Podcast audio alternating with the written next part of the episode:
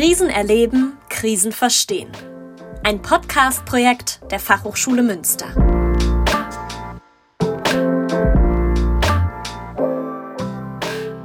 Hallo und herzlich willkommen bei Folge 2 Trauma, die Krise, die das ganze Leben prägt. Hier sind Danielle, Leonie und Döndü. In dieser Folge reden wir über das Thema Trauma. Dafür hat Leonie ein Interview mit einer Sozialarbeiterin geführt. Sie erzählt uns von ihren Berufserfahrungen, speziell im Beratungskontext. Danach folgt von Danielle noch eine Selbstcoaching-Methode namens Regenton-Modell. Damit könnt ihr euch aktiv mit euren persönlichen Ressourcen auseinandersetzen. Also, wie ihr gehört habt, ist unser Thema Trauma. Dafür habe ich euch eine Definition rausgesucht, um überhaupt zu verstehen, was ein Trauma ist. Ein Trauma ist ein belastendes Ereignis oder eine Situation, die von der betreffenden Person nicht bewältigt und verarbeitet werden kann. Sie ist oft Resultat von Gewalteinwirkungen sowohl physischer wie psychischer Natur. Ihr könnt euch also bildhaft sowas wie eine seelische Verletzung vorstellen. Diese seelische Verletzung braucht Zeit, um zu verheilen und kann das ganze Leben beeinträchtigen.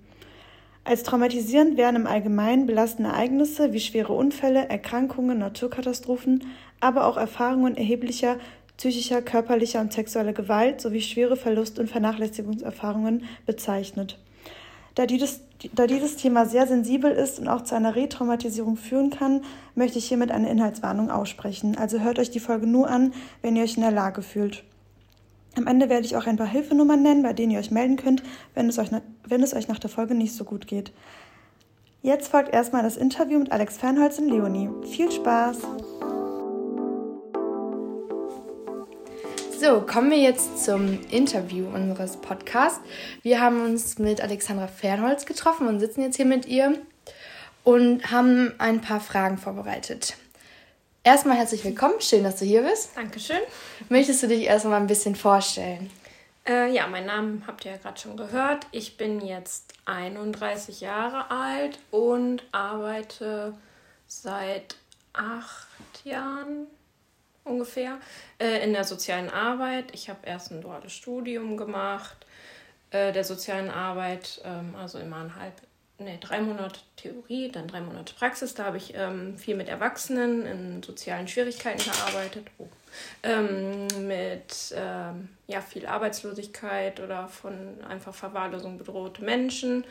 Dann nach meinem Studium bin ich eingestiegen in die stationäre Jugendarbeit. Da habe ich in einer Wohngruppe gearbeitet für traumatisierte Kinder. Und danach, oder beziehungsweise während der Zeit, habe ich schon eine Fortbildung zur Familientherapeutin gemacht und habe dann auch äh, in dem Bereich eine Weile gearbeitet. Äh, habe dann aus persönlichen Gründen den äh, Abschied gesucht und bin jetzt in der ambulanten Jugendhilfe angekommen. Du hast ja gerade schon erzählt, du bist irgendwie erst mit Erwachsenen angefangen zu arbeiten und dann bist du eher so in den Bereich mit Kindern gegangen? Gab es da einen bestimmten Grund für oder?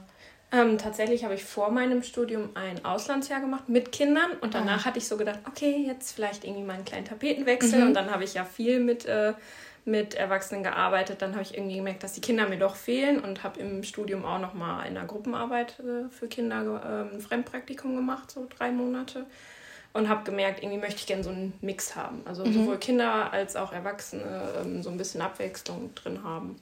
Ja, genau. Also in der Einrichtung, in der du jetzt arbeitest, betreust du dann Jugendliche und Kinder, aber auch erwachsene Menschen? Genau, also es ist ähm, ungefähr 50-50, würde ich sagen. Also sowohl mit Erwachsenen, ähm, vor allen Dingen Eltern dann im, in dem Sinne oder Pflegeeltern oder Verwandtschaftspflege habe ich auch äh, einige.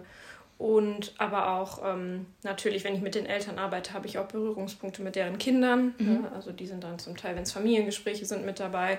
Und ich betreue aber auch an sich nur Jugendliche ähm, in Form von Erziehungsbeistand, dass ich sozusagen ein Sprachrohr für die Jugendlichen gegenüber den Eltern sein kann oder einfach als Ansprechpartner außerhalb der Familie fungieren kann. Okay, und wenn du, wenn du jetzt sagst, dass du mit, mit den Kindern und mit den Erwachsenen arbeitest, Fällt dir auf, dass der Umgang mit den Kindern oder, oder dann mit den Erwachsenen anders ist? Also sind die Probleme oder die, ja, die, warum die Menschen dann zu dir kommen, sehr anders, die Kinder und erwachsene Menschen mitbringen? Es kommt, glaube ich, auf den Kontext an, ähm, wenn, wie die Eltern zu äh, uns kommen. Also es ist ja auch immer die Frage, war es eine freiwillige Hilfe? Also hat sich die Familie an uns gewandt, weil sie gemerkt haben, sie kommen selber nicht mehr weiter? Oder war es, dass sie gesagt haben, ich möchte, äh, oder es sind in Form von einer 8a, also in Form von einer Kindeswohlgefährdung gemeldet worden? Ähm, das haben wir halt auch häufiger, dass darüber dann die Hilfe ähm, ein, eingestielt wird. Ähm, ich finde aber schon, dass es ähm, recht alltägliche Probleme sind in der Regel, die man aus vielen, ja, aus dem eigenen Familienalltag mhm. kennt. Und da spielen dann einfach, glaube ich, eigene biografische Sachen mit rein, aber auch ähm, ja, in Form von einer Krise ausgelöst, zum Beispiel ne, Gewalt innerhalb der Familie, ähm, die dann sozusagen dazu führt, dass sie dann letztendlich Hilfe annehmen. Also oft ist das ja einer irgendwie entweder der Symptomträger, also ein Kind wird auffällig und irgendwie Schule und alle melden zurück, wir müssen nochmal gucken. Ähm, oder es ist halt, wie gesagt, eine Krise gewesen, die dann dazu führt, dass die Familie Hilfe benötigt. Wenn du jetzt schon das Thema Krise so schön ansprichst, das ist ja auch, damit beschäftigen wir uns ja auch in unserem äh, Podcast. Was sind das für typische Krisen, die vielleicht so im Alltag auftreten, in, innerhalb der Familien oder ja, es ist tatsächlich auch sehr unterschiedlich. Also ich finde, so individuell wie die Familien sind, so individuell mhm. sind auch die ja, Probleme natürlich. manchmal. Aber ähm, ja, es ist, glaube ich, oft so Regel- und Grenzsetzungen. Ähm, und ich habe das Gefühl, bei Eltern auch oft Überforderung. Ne? Mhm. Also dass äh, sie dann merken, ähm, aufgrund eigener Dinge, die sie noch parallel laufen haben, ist ja normal, dass sie dann irgendwann an einen Punkt kommen, wo sie einfach nicht mehr mit ihren Kindern gut umgehen können und da dann einfach Unterstützung brauchen. Ja, das stimmt. Das kennt ja jeder wahrscheinlich auch aus seinem eigenen Alltag, dass man schnell irgendwie an persönliche Grenzen stößt. Ähm, genau, stellen wir uns jetzt mal vor, jemand hört das jetzt hier und interessiert sich vielleicht dafür. Wie läuft denn so eine Beratung typisch ab? Oder fangen wir vielleicht mal ganz vorne an. Wie kommt man überhaupt zu dir erstmal hin? Also geht es nur ähm, extern quasi über Zwangsmaßnahmen oder kommen auch Leute freiwillig zu dir? Oder du hast ja schon erzählt, dass du in vielen Einrichtungen schon gearbeitet hast. Gab es da, dass die Leute freiwillig zu dir gekommen sind? Ähm, ja, hatte ich auch. Und äh, da muss ich schon sagen, merkt man natürlich auch oftmals, zumindest zu Beginn, eine andere Motivation, wenn die Leute von mhm. sich aus kommen. Ähm, das ist ähm, im Rahmen der ambulanten Jugendhilfe tatsächlich nur in dem Träger, wo ich jetzt bin, über das Jugendamt möglich. Das heißt, ähm, das Jugendamt bezahlt im Prinzip äh, die Familienhilfe und dass die Familie Hilfe bekommt. Je nach Familie merken die dann aber auch, dass es ja was Schönes und äh, mhm. das hilft uns auch. Ähm, ja, aber es gibt auch die Möglichkeit, dass man sich natürlich selber ans Jugendamt wenden kann und irgendwie sagt, ich habe da irgendwie Schwierigkeiten. Und dann ist das quasi so, dass das Jugendamt dann je nach Stadt halt guckt, welcher Träger kommt in Frage. Und bei uns äh, persönlich jetzt nochmal in unserem Team wird auch nochmal geguckt, ob das auch rein von der persönlichen Erfahrung oder auch von den ähm, vielleicht auch Präferenzen, die man hat oder auch Stärken. Ne? Wenn man jetzt irgendwie familientherapeutisch zum Beispiel so wie ich arbeitet, kann man natürlich auch nochmal eher vielleicht Familiensettings begleiten. Und äh, gerade die jüngeren Kollegen sind dann auch mhm. oft erstmal für die jüngeren ähm, ja, Menschen eingesetzt, weil die da einfach viel näher an deren Lebenssituation dran sind. Ja, das kann ich mir auch gut vorstellen, wenn man, wenn man dann da irgendwie hinkommt und sich schon Hilfe sucht oder so und dann jemanden vorgesetzt bekommt, mit dem man vielleicht sich so gar nicht versteht oder wo das vom Alter her auch vielleicht schon ein bisschen zu weit auseinander ist, ist es ja wahrscheinlich für Kinder vor allen Dingen schön, wenn da jemand ist, der noch nicht ganz so weit weg ist von, von einem. Ja, also ich glaube, das ist auch individuell manchmal. Ne? Mhm. Also ich wurde auch schon mal zehn Jahre jünger geschätzt, habe mich natürlich gefreut. aber ich glaube, ähm, ja, ich glaube, es ist halt, wie man selbst so lebt, aber ich finde, da haben wir Gott sei Dank auch äh, ein recht gutes Teamgefüge, dass dann auch geguckt wird, ähm, wenn die Familie vielleicht auch sagt, mit der, mit der kann ich jetzt gar nicht mehr oder manchmal kommt man ja in der Hilfe auch an einen Punkt, wo man denkt, okay, jetzt wird die Hilfe vielleicht nochmal verändert, mhm. in den Zwangskontext zum Beispiel oder andersrum und dass wir dann auch oft einfach mit so einem Fachkraftwechsel arbeiten, also das kommt auch vor. Okay, jetzt weiß ich aus ähm, eigener Erfahrung, dass du auch mal in der Familienpraxis gearbeitet hast. Und da wurde ja auch viel mit Einzelpersonen gearbeitet. Wie war das da? Also wie sind die Klientinnen da zu dir gekommen? Mm, also da gab es so eine offene Sprechstunde immer einmal die Woche, wo sozusagen erstmal jeder kommen konnte und erstmal geschildert hat, in welcher Situation er sich gerade befunden hat. War es irgendwie eine Krise oder war es vielleicht auch die Mutter, die wegen ihrem Kind kam und dann wurde letztendlich individuell geguckt, wie ähm, kann man der Person helfen. Also wäre es dann eine der Angebote, die innerhalb der Familienpraxis äh, in Frage kommen sei es Familientherapie oder Einzelgespräch oder ähm, wenn es zum Beispiel auch, ähm, ich sag mal, sozial Schwachere waren, dann gab es auch so eine Integrationsmaßnahme, wo einfach nochmal viel über Coaching lief. Und ähm, genau, dann wurde einfach geschaut, oder ist es vielleicht die Krise so akut, dass erstmal ein stationärer Aufenthalt sein muss. Also das wurde da dann letztendlich äh, in diesem Gespräch so ein bisschen erstmal angestoßen ähm, und dann auch geschaut, macht das Sinn, das über das Jugendamt laufen zu lassen oder war der oder diejenige ähm dazu nicht bereit und hat gesagt, nee, dann trage ich die Leistung lieber selber, also bezahlt es quasi aus eigener Tasche, diese Beratung. Und wenn man dann den, den Schritt geschafft hat, man war zum Beispiel jetzt bei diesem Erstgespräch oder man hat sich vielleicht sogar beim Jugendamt gemeldet und gesagt, dass man irgendwie Hilfe braucht, wie läuft so eine erste Beratung ab, wenn die Menschen dann zu dir kommen? Was sind so typische Gesprächsthemen, die man vielleicht in der ersten Sitzung hat? Hm, ja, man kennt das ja erstmal meistens wie Papierkram, aber ich finde das eigentlich auch immer ganz gut, weil man dann direkt viele Infos auch über die Familie bekommt, ähm, was da einfach abgefragt wird. Also ich versuche schon immer so eine Anamnese zu machen und mir so einen groben Überblick zu verschaffen. Manchmal macht auch ein Genogramm einfach Sinn, ne, mhm. dass man so schon so Ideen hat. Ähm, ja, und dann tatsächlich auch schon nochmal so Kernfragen zu der Thematik und ähm, ja, dass man einfach erstmal so einen guten Überblick bekommt und dann ähm, ist es ja immer idealerweise so, dass man schon so einen kleinen Auftrag bekommt, ne, wo möchte der oder derjenige denn jetzt Hilfe haben? Und dann muss man natürlich einfach wieder schauen, ist das was, was im Rahmen dieser Beratung ge geleistet werden kann? Oder brauchst da vielleicht nochmal andere Fachstellen oder Bereiche? Wenn man dann also so das erste Mal kommt, dann geht es, so wie ich das jetzt verstanden habe, viel um Ziele, Zielsetzung. Also was will man am Ende vielleicht von der Beratung haben, wo will man hin, was will man vielleicht in seinem Leben verändern.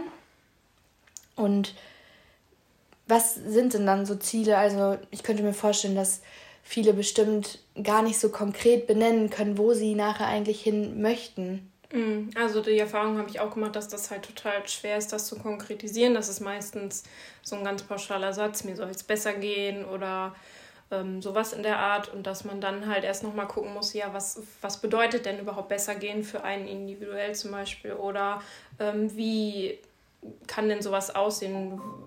Oder was heißt denn gerade, mir geht es schlecht? Woran machen Sie das fest? Ähm, also das ist eher erstmal so ein bisschen nochmal so ein Bohren, habe ich schon mal das Gefühl, mhm. dass man da nochmal ein bisschen hinkommen muss. Und tatsächlich ist es oft so, dass es denen schwerfällt, was Konkretes zu sagen und dass sich das auch oft im Laufe der Beratung ähm, viel verändert und ähm, die am Ende auch gar nicht mehr so genau sagen können. Oder manchmal passt es auch gar nicht mehr zu dem, was am Anfang gesagt wurde, wenn man gemerkt hat, okay, da steht, steckt vielleicht auch nochmal was ganz anderes hinter. Hast du denn das Gefühl, dass die Klienten oder Klientinnen am Ende oder im Verlauf von so einer Beratung ihre Gefühle vielleicht dann besser einschätzen können? Also besser und einfacher sagen können, okay, da und da sind vielleicht meine Probleme und deswegen geht es mir schlecht? Mhm, ich glaube, das kommt auch darauf an, wie sehr sich der oder diejenige dann auf diese Hilfe einlassen kann. Ich habe schon das Gefühl, dass natürlich so kleine Dinge, die man erarbeiten kann, ähm, da auf jeden Fall schon Veränderungen hervorrufen können. Aber ich glaube, oder meine Erfahrung ist, dass es nat natürlich ein längerer Prozess ist und dass ich glaube schon, dass da einfach auch manchmal eine längere Begleitung notwendig ist, um dann wirklich sichtbar Veränderungen hervorzurufen. Sind, wenn du ähm, davon redest, dass man so Kleinigkeiten in der Beratung äh, einarbeitet oder übt, sind das dann so Sachen wie Skills oder kleine Methoden? Ja, also ich glaube auch viel so Reflexionsdinge, ne? zum Beispiel selbst, wie, wie nehme ich mich selbst wahr, wie nehmen andere mich wahr, ähm, kann man auch viel über so kleine Arbeitsblätter machen. Ähm, auch wenn es größere Settings sind, auch Rollenspiele mal, weil natürlich im Einzelsetting muss man immer das so ein bisschen hervorrufen und man selber mhm. kann ja schlecht jetzt irgendwie jemanden spielen, sondern Ähm, da tun sich, glaube ich, viele Klienten einfach noch schwer mit, weil das so gestellt ist und weil sie das so nicht kennen. Ähm, aber ich habe schon auch die Erfahrung gemacht, dass so äh, kleine Rollenspiele, wo zum Beispiel Mutter mal Tochter sein darf und mhm, Tochter mal ja. Mutter sein darf, dass das schon irgendwie ähm, für die vielen so ein Aha-Effekt sein kann. Vor allen Dingen für die Erwachsenen natürlich, die Kinder glaube ich, weiß nicht, ob die in dem Moment schon so viel damit anfangen können. Ich glaube, die finden das eher lustig, mit Mama zu spielen. Ja, ja, ja, das kann ich mir auch gut vorstellen. Hast du denn das Gefühl, dass wenn die ähm, Klienten zu dir kommen, dass es oft so Dinge sind wie traumatische Ereignisse, die da irgendwo mal passiert sind, die dann vielleicht jetzt zu einer Krise geführt haben oder zum Beispiel jetzt auch im Familienkontext dann dafür gesorgt haben, dass man vielleicht gerade nicht klarkommt oder es nicht schafft? Mm, ich habe schon das Gefühl, dass das oft ähm, dann unverarbeitete Dinge sind, die man vielleicht selber erlebt hat als äh, Kind oder so, dass das dann, dass man vielleicht an einen ähnlichen Punkt kommt im Leben, wo man dann merkt, oh okay, ich habe dann so und so reagiert und wenn das Kind vielleicht nicht genau das so macht wie, äh, wie man selber, dann ist es direkt so, nee, das kann ja nicht sein. Ähm, es kann natürlich auch was Externes sein, ne? aber ich glaube irgendwie so aus der Erfahrung heraus hat das immer irgendwie finde ich die Erklärung, ich glaube, das liegt auch an der systemischen ähm, Haltung, die ich habe, denke ich irgendwie, das hängt immer irgendwie alles miteinander zusammen. Ja, das kann ich mir auch gut vorstellen, dass viele dann in der Kindheit vielleicht selber schwerwiegende Erfahrungen gemacht haben und das dann auch vielleicht ein Stück weit projizieren auf eigene Kinder. Ja, ich glaube, da findet schon auch ein Stück weit Übertragung statt und das halt, ähm, ja, oder auch sei es, wenn es so also Alltagsdinge sind, wo Kinder nicht auf ihre Eltern hören, will ich jetzt mal so als grobes Beispiel sagen, dann ähm, hat der oder das Elternteil, der oder die Mama, Papa hat ja dann die Idee, ähm, zu meinen Werten gehört, dass man die Eltern respektiert. Und da kommt es ja dann schon an den, an den Punkt, wenn da mal irgendwie ausfallend reagiert wird von dem Kind, dann ist ja dieser Wert direkt ähm, nicht vollzogen sozusagen und dann kommt es ja schon zu, zu Konflikten. Ähm, und da spielt natürlich ja dann auch die eigene Haltung, die eigene Idee mit rein. Wenn, wenn jetzt die Menschen zu dir kommen und vielleicht auch von traumatischen Erfahrungen berichten, was sind so vielleicht so ein paar Kernfakten oder Randdaten, die du versuchst immer dann so ein bisschen einzuhalten im Umgang mit den, mit den Menschen? Ich glaube, da muss man halt immer gut aufpassen, weil wenn man nicht in, irgendwie als Traumatherapeutin oder im Traumabereich arbeitet, muss man natürlich immer gucken, ähm, wie tief geht jetzt meine Beratung, wie tief geht meine Frage, weil man muss natürlich sich auch immer bewusst sein, dass man die Person dann auch auffangen muss. Mhm. Und ähm, gerade wenn es um Traumatisierung geht, ist ja oft so, dass die dann irgendwelche Flashbacks bekommen können oder irgendwelche Erfahrungen wieder durchleben. Und von daher gehe ich da vor allen Dingen jetzt in dem Kontext, wo ich arbeite, sehr bedacht mit um und versuche da ähm, ja, denen einfach ähm, das, was sie erzählen möchten, dürfen die erzählen. Aber gerade in dem Kontext, wo ich jetzt arbeite, frage ich dann nicht nochmal gezielter nach. Ähm, und dann ist natürlich eher die Frage, in welcher Form haben Sie das vielleicht schon mal aufgearbeitet? Gibt es irgendwie jemanden, mit dem Sie darüber sprechen können? Das mhm. sind dann eher so Fragen, die in dem Setting, wo ich im Moment bin, dann aufkommen. Würdest du denn dann zum Beispiel Angehörigen, die merken, dass es vielleicht da jemanden gibt, der vielleicht irgendwann mal eine traumatische Erfahrung hatte, auch eher raten, dann vorsichtig mit dem Thema umzugehen und das vielleicht gar nicht so direkt anzusprechen, wenn sie vielleicht selber auch von sich denken, dass sie das nicht auffangen können? Ja, ich glaube, das ist, ist auf jeden Fall schwierig. Ich würde dann eher immer auf andere Bereiche oder eine Fachstelle verweisen tatsächlich.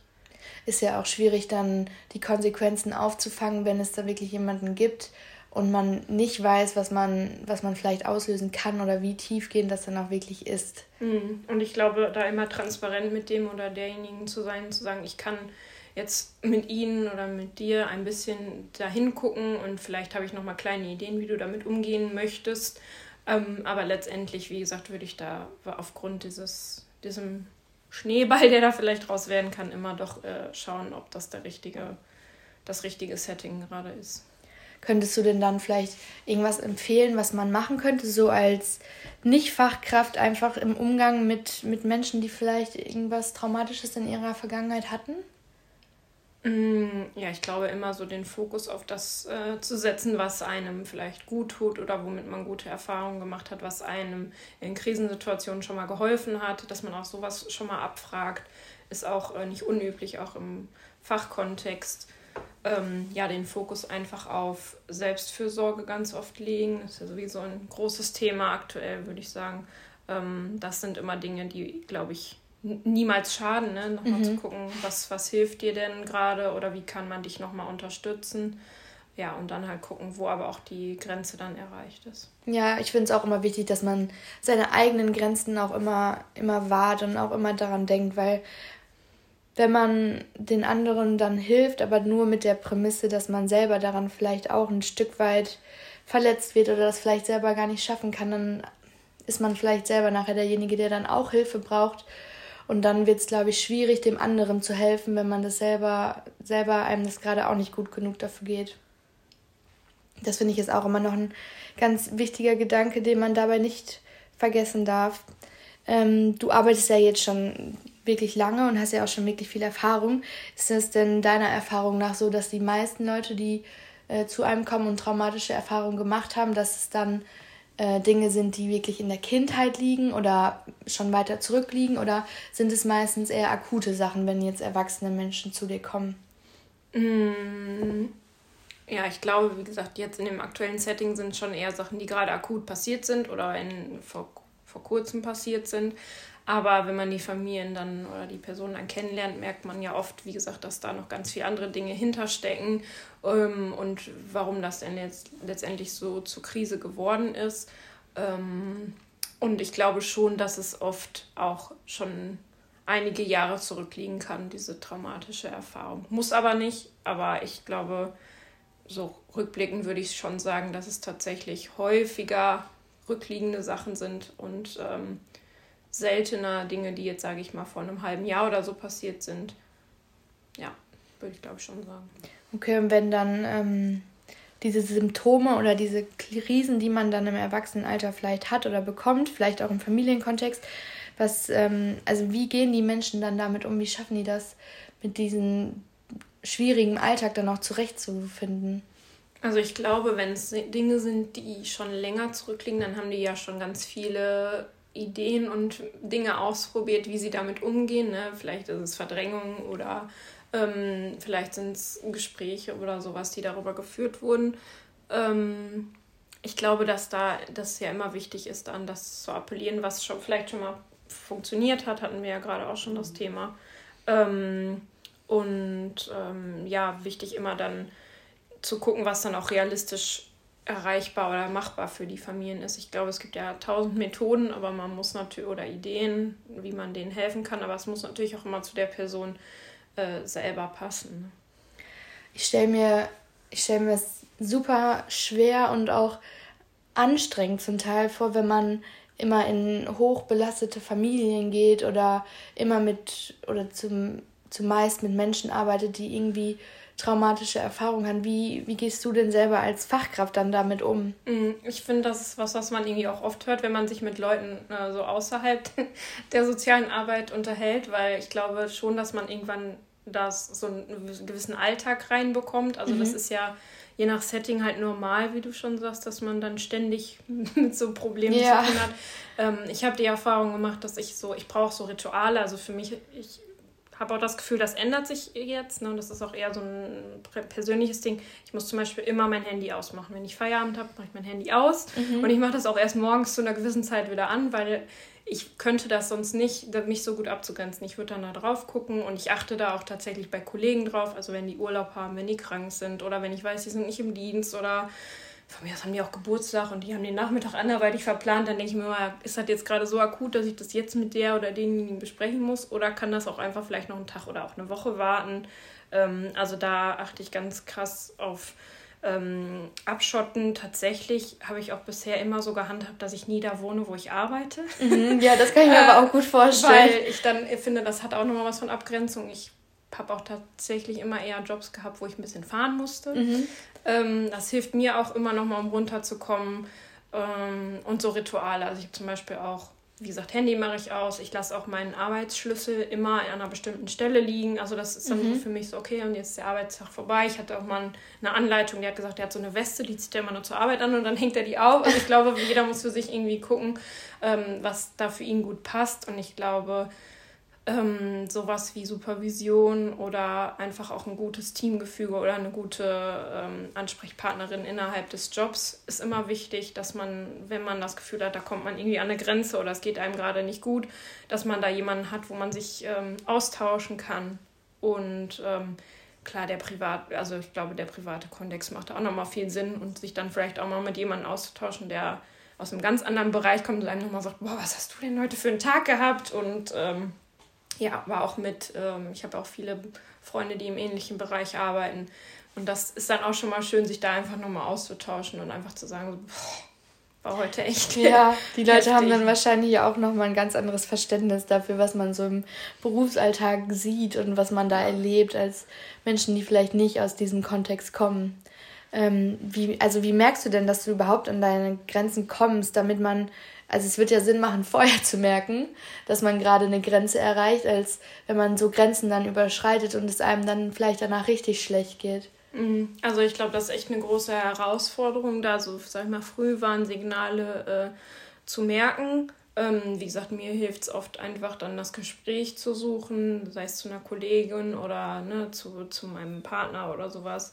Ähm, und das dann nochmal zu reflektieren. Ich glaube, Reflexion ist sowieso immer ganz, ganz wichtig und ich glaube einfach auch eine realistische Selbsteinschätzung, weil, so kenne ich das auch aus meinem Bereich jetzt, man wird immer gefragt, gibt es Themen, mit denen kann, du, du nicht kannst, ne? also wo du sagst, da möchte ich einfach auch nicht, da fühle ich mich nicht sicher genug oder sowas, das wird man eigentlich, ähm, also wurde ich Gott sei Dank immer gefragt. Mhm erfahrungsgemäß bin ich jemand, der es erstmal ausprobiert und dann merkt, okay, das Thema war nichts für mich ja.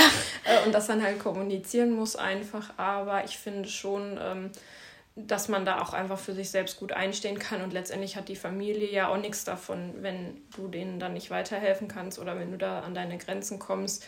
Es können ganz kleine Signale sein ähm, vom Körper irgendwie, dass man merkt, dass man Kopfschmerzen hat. Es kann auch innerhalb vom Gespräch, ähm, wenn man merkt, die spricht die Person spricht vielleicht was an, was mich dann vielleicht auch antriggert, dass man dann irgendwie vielleicht schwitzige Hände bekommt. Also es können auch schon so kleine Signale sein, aber ich glaube, die, ähm, also die realistische Empfindung für mich ist immer, ich habe das dann erst, erst am Schluss gemerkt, dass ich dachte, okay, vielleicht hätte ich frühzeitig mal sagen sollen, dass das Thema nichts für mich ist oder dass ich in dem Bereich ähm, ja vielleicht einfach zukünftig nicht nochmal ähm, ja, reinbohren möchte oder das nicht nochmal begleiten kann. Ja, ich finde, manchmal muss man ja auch überhaupt erstmal an Grenzen stoßen, um überhaupt zu wissen, dass es eine Grenze da für einen ist. Mhm. Und dann kann man ja erst auch danach wirklich reflektieren, dass man das vielleicht nicht kann. Gibt es ähm, in der Arbeit dann, also kannst du dem Menschen, der dir gegenüber sitzt, auch vielleicht so ein Stück weit ansehen, jetzt schon mit der Berufserfahrung, wenn, wenn der an seine Grenzen kommt? Ja, ich glaube schon. Also ich glaube, man muss denjenigen schon ein bisschen kennen, mhm. vielleicht, aber muss auch nicht unbedingt, kommt darauf an, wie auffällig das ist. Also ich finde, manchmal merkt man das ja irgendwie an der Art, wie jemand spricht, wenn die Stimme dann so ein bisschen brüchiger wird. Also ich glaube, so Beratung hat ja auch immer viel mit Beobachtungen zu tun. Und ähm, ja, oder die Augen werden wässrig oder derjenige spielt irgendwie mit was rum und so. Das kann man ja in so Beratung auch immer gut als Aufhänger nehmen. Zu sagen, ja, ich merke gerade, spielen an ihren Haaren oder es könnte das sein, dass sie gerade mhm. aufgeregt sind oder irgendwie sowas. Das ähm, kann man denen schon auch schon mal anmerken. Und wie gesagt, je nach Setting macht es manchmal Sinn, da nochmal nachzubohren, manchmal einfach auch das dann so stehen zu lassen. Ja, und vielleicht auch einfach weiter zu verweisen. Die Möglichkeit gibt es ja auch immer. Fällt dir ähm, aus deiner alltäglichen Praxis auch vielleicht irgendwas, was dir besonders in Erinnerung, irgendein Fall, der, der dich vielleicht noch länger beschäftigt hat oder irgendwas, was du hier mit uns teilen könntest? Also ich glaube, das kommt schon auch immer wieder vor, dass man auch an seine eigene Grenze kommt. Ähm, ich habe das auf jeden Fall schon ein paar Mal erlebt. Es kommt auch echt immer darauf an, was, was es ist. Also ich habe schon die Erfahrung gemacht, äh, als ich in der Familienpraxis war, mit so eher aggressiveren Leuten, Leute, die so nach außen gehen. Da habe ich immer gedacht, okay, ich mache mir vorher einen Plan, was mhm. passiert, wenn der jetzt so und so reagiert. Ähm, wo ist vielleicht jemand, der mir in dem Moment unterstützen kann, dass ich nicht alleine bin. Ähm, das fand ich immer ganz hilfreich. ähm, ich finde es sehr herausfordernd, wenn man ähm, auch als Hilfe viel abgelehnt wird und wenn dieser Zwangskontext tatsächlich so krass ist, dass man diesen Auftrag hat, da immer wieder hinzugehen, die Familie das aber so stark ablehnt. Das ähm, hatte ich jetzt kürzlich noch und das finde ich wirklich, äh, das macht auch keinen Spaß. Also yes. das ist wirklich äh, eine Herausforderung. Ich meine, jetzt bin ich froh, jetzt haben wir nochmal das Setting ein bisschen geändert und eine Kollegin ist da mit drin. Ähm, aber da mache ich auch immer wieder regelmäßig deutlich, ja, vielleicht muss man da nochmal gucken, ob das weiter so Sinn macht, weil das Jugendamt dann zum Beispiel sagt, nee, die äh, Frau Fernholz soll da aber drin bleiben, so hier böse, böse Familie. Und ich denke mir immer so, ja, aber vielleicht wird es der Familie auch irgendwann mal helfen, nochmal ein anderes Gesicht zu sehen. Ich glaube, die sind eh gegen Hilfe, aber ja. ähm, das finde ich halt persönlich sehr her herausfordernd, da dann das nicht persönlich zu nehmen. Ich glaube, das ist was, was man mit den Jahren merkt. Die greifen ja dann eigentlich Natürlich greifen die einen persönlich an und die suchen sich auch deine Schwachstellen aus, aber letztendlich greifen die ja gerade gar nicht dich an, sondern ne, dann kommt jemand in das System und das wollen die nicht und so. Da muss man sich immer wieder mhm. verdeutlichen, die greifen jetzt nicht mich an und nicht ja. meine Person und ich bin nicht gemeint, sondern die, äh, ja, die gehen gerade irgendwie auf was ganz anderes. Ja, die rein. haben irgendwie eigene Probleme und damit haben die gerade eher zu schaffen.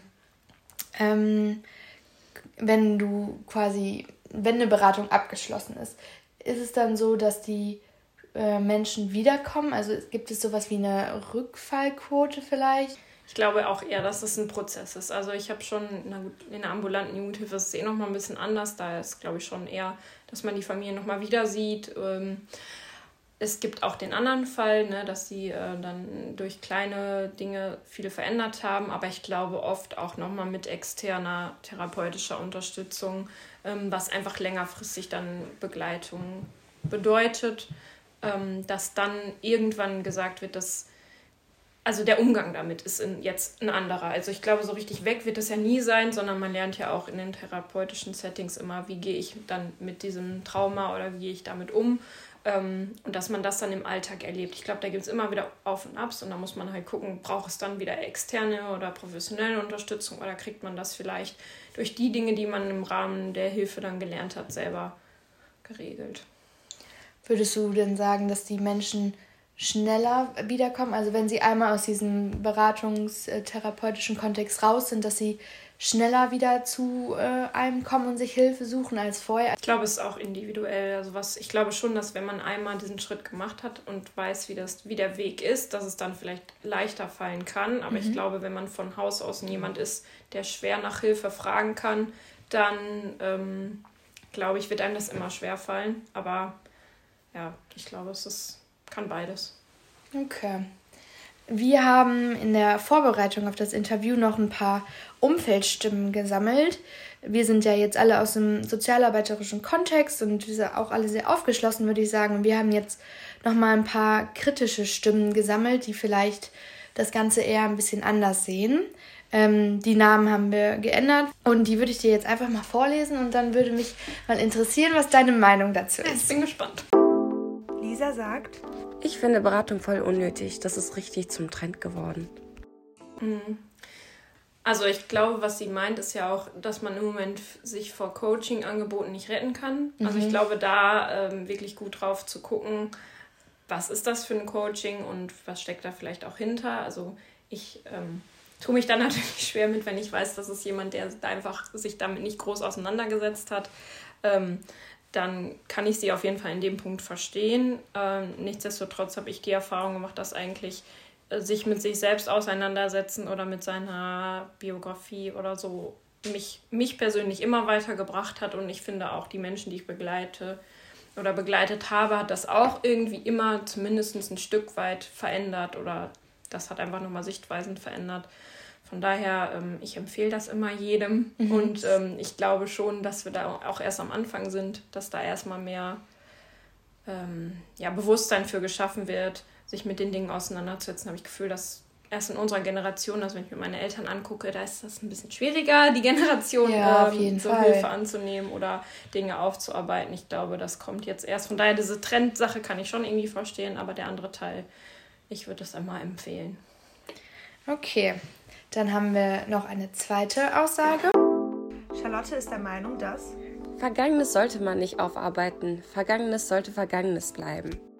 Ich glaube, es gibt Menschen, die das nicht tun müssen, weil die vielleicht so eine gute Resilienz haben oder ein gutes Umfeld oder ne, die das nicht unbedingt aufarbeiten müssen, weil sie einen guten Umgang damit gefunden haben. Wie gesagt, ich glaube, das wird ist ein, glaube ich, lebenslanger Prozess und man muss immer gucken, wie sucht sich das den Weg wieder hervor und wie geht man dann damit um. Ähm, aber es gibt auch Leute, die das ohne externe Hilfe schaffen, denke ich.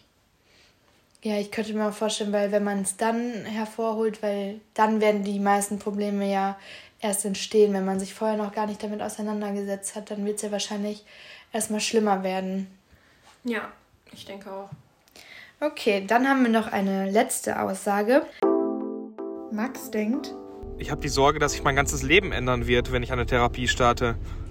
Ich glaube, wie gesagt, das hat immer irgendwie ein Stück weit einen Einfluss ähm, auf einen selbst. Hängt wahrscheinlich auch einfach mit der Thematik zusammen, ne, warum man jetzt therapeutisch angebunden wird. Ähm, ja, ich glaube schon, dass das natürlich ein Stück weit Sichtweisen verändert und auch äh, Haltungen verändern kann.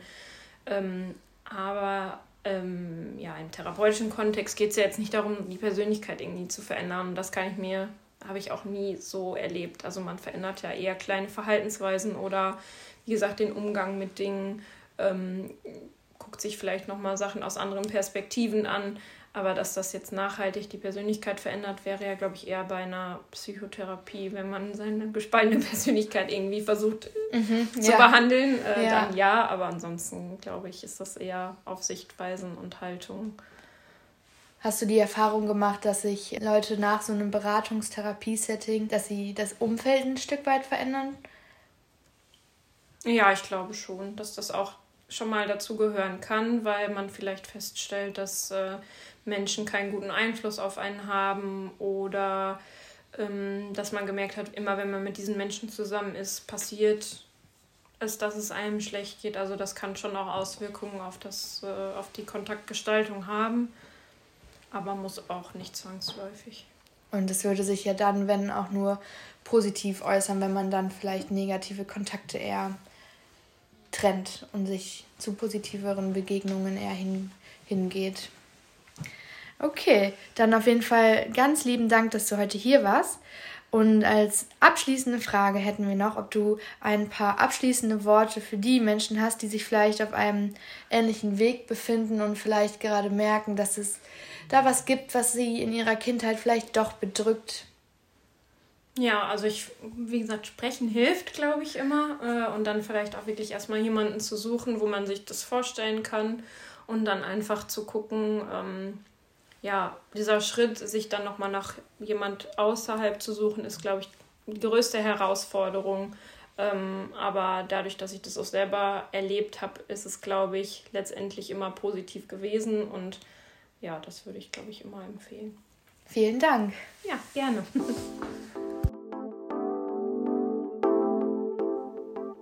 Kommen wir nun zu einer kleinen Selbstcoaching-Übung, die dabei helfen kann, belastende Situationen und Ereignisse für sich selbst zu identifizieren sowie deren Gewichtung zu erkennen. Das Modell passend zur Übung heißt das Regenton-Modell. Alles, was ihr für die Übung braucht, ist ein Blatt Papier und ein Stift. Pausiert gerne den Podcast oder wiederholt gewisse Stellen, sollte es euch zu schnell gehen. Also gut, fangen wir an. Zuerst malt doch mal eine Regentonne mitten auf euer Blatt Papier. Keine Sorge, dabei gibt es kein richtig oder falsch. Beim Malen der Regentonne möchte ich, dass ihr einmal darüber nachdenkt, wie stressempfindlich ihr euch in letzter Zeit wahrgenommen habt. Habt ihr das Gefühl, in letzter Zeit viel Stress gehabt zu haben so malt die Öffnung der Regentonne größer. Sollte das Gegenteil der Fall sein, kann die Öffnung der Regentonne kleiner sein. Wenn ihr das gemacht habt, dann denkt doch mal konkret über die Dinge im Alltag nach, die ihr als belastend empfindet. Dies kann zum Beispiel ein Streit mit Freundinnen sein oder Prüfungsstress. Malt nun diese belastenden Situationen als Steine in die Regentonne. Dabei können die Situationen, die ihr als besonders belastend empfindet, gerne größere Steine darstellen. Nun fängt es an zu regnen. Der Regen sammelt sich langsam in eurer Regentonne. Wie sehr belasten euch die zuvor aufgeschriebenen Ereignisse im Alltag? Zeichnet dies anhand eines Wasserpegels ein. Je nachdem, wie hoch das Wasser in eurer Regentonne ist, desto mehr schrecken euch die Belastungen ein. Damit die Regentonne nun aber nicht überläuft, müssen wir Ventile schaffen, damit das Wasser und damit symbolisch die Belastung ablaufen können. Denkt dabei an Dinge, die euch in solchen Situationen zugutekommen. Also konkret, was macht die Situation besser bzw. weniger belastend für euch und was könnt ihr aktiv tun, damit das Wasser abläuft? Dies kann zum Beispiel ein Hobby sein oder Verabredungen mit Freundinnen. Notiert diese Dinge neben eurer Regentonne und zeichnet kleine Ventile ein. Denkt auch an möglich verstopfte oder ungenutzte Ventile. Vielleicht gibt es ja etwas, das euch in belastenden Situationen helfen könnte und es in der Vergangenheit vielleicht auch bereits geholfen hat, was ihr aber nicht aktiv nutzt. Denkt auch darüber nach, was euch daran hindert, diese Ventile zu nutzen. Was sind Wege, diese Ventile wieder nutzbar und frei zu machen? Vielleicht könnt ihr mit diesen Überlegungen die ungenutzten und verstopften Ventile wieder frei bekommen, um euch selbst in belastenden Situationen zu unterstützen oder sogar neue Ventile zu kreieren, die euch bei der Bewältigung von belastenden Situationen helfen könnten. Ja, ich hoffe, euch hat unser Interview und die Selbstcoaching-Methode gefallen und ihr konntet einige positive Erkenntnisse mitnehmen und auch einen Einblick in das Thema Trauma erhalten. Ja, jetzt würden ein paar Hilfenummern folgen. Zum einen gibt es das Angebot vom Hilfetelefon, das ist speziell für Frauen. Das wäre die 0800 116 016. Dort sind äh, Fachkräfte speziell auf das Thema Trauma erreichbar. Und dann gibt es das Angebot von der Telefonseelsorge, das wäre die 0800 111 0111 oder die 0800 111 0222. Ja, somit sind wir ans Ende gelangt von unserem Podcast. In der nächsten Folge geht es speziell um das Thema der sexualisierten Gewalt. Dort haben unsere Kommilitoninnen ein Interview mit einer Fachkraft geführt, ähm, die dann über das Thema aufklärt. Hier gibt es hilfreiche Informationen auch für Betroffene. Viel Spaß!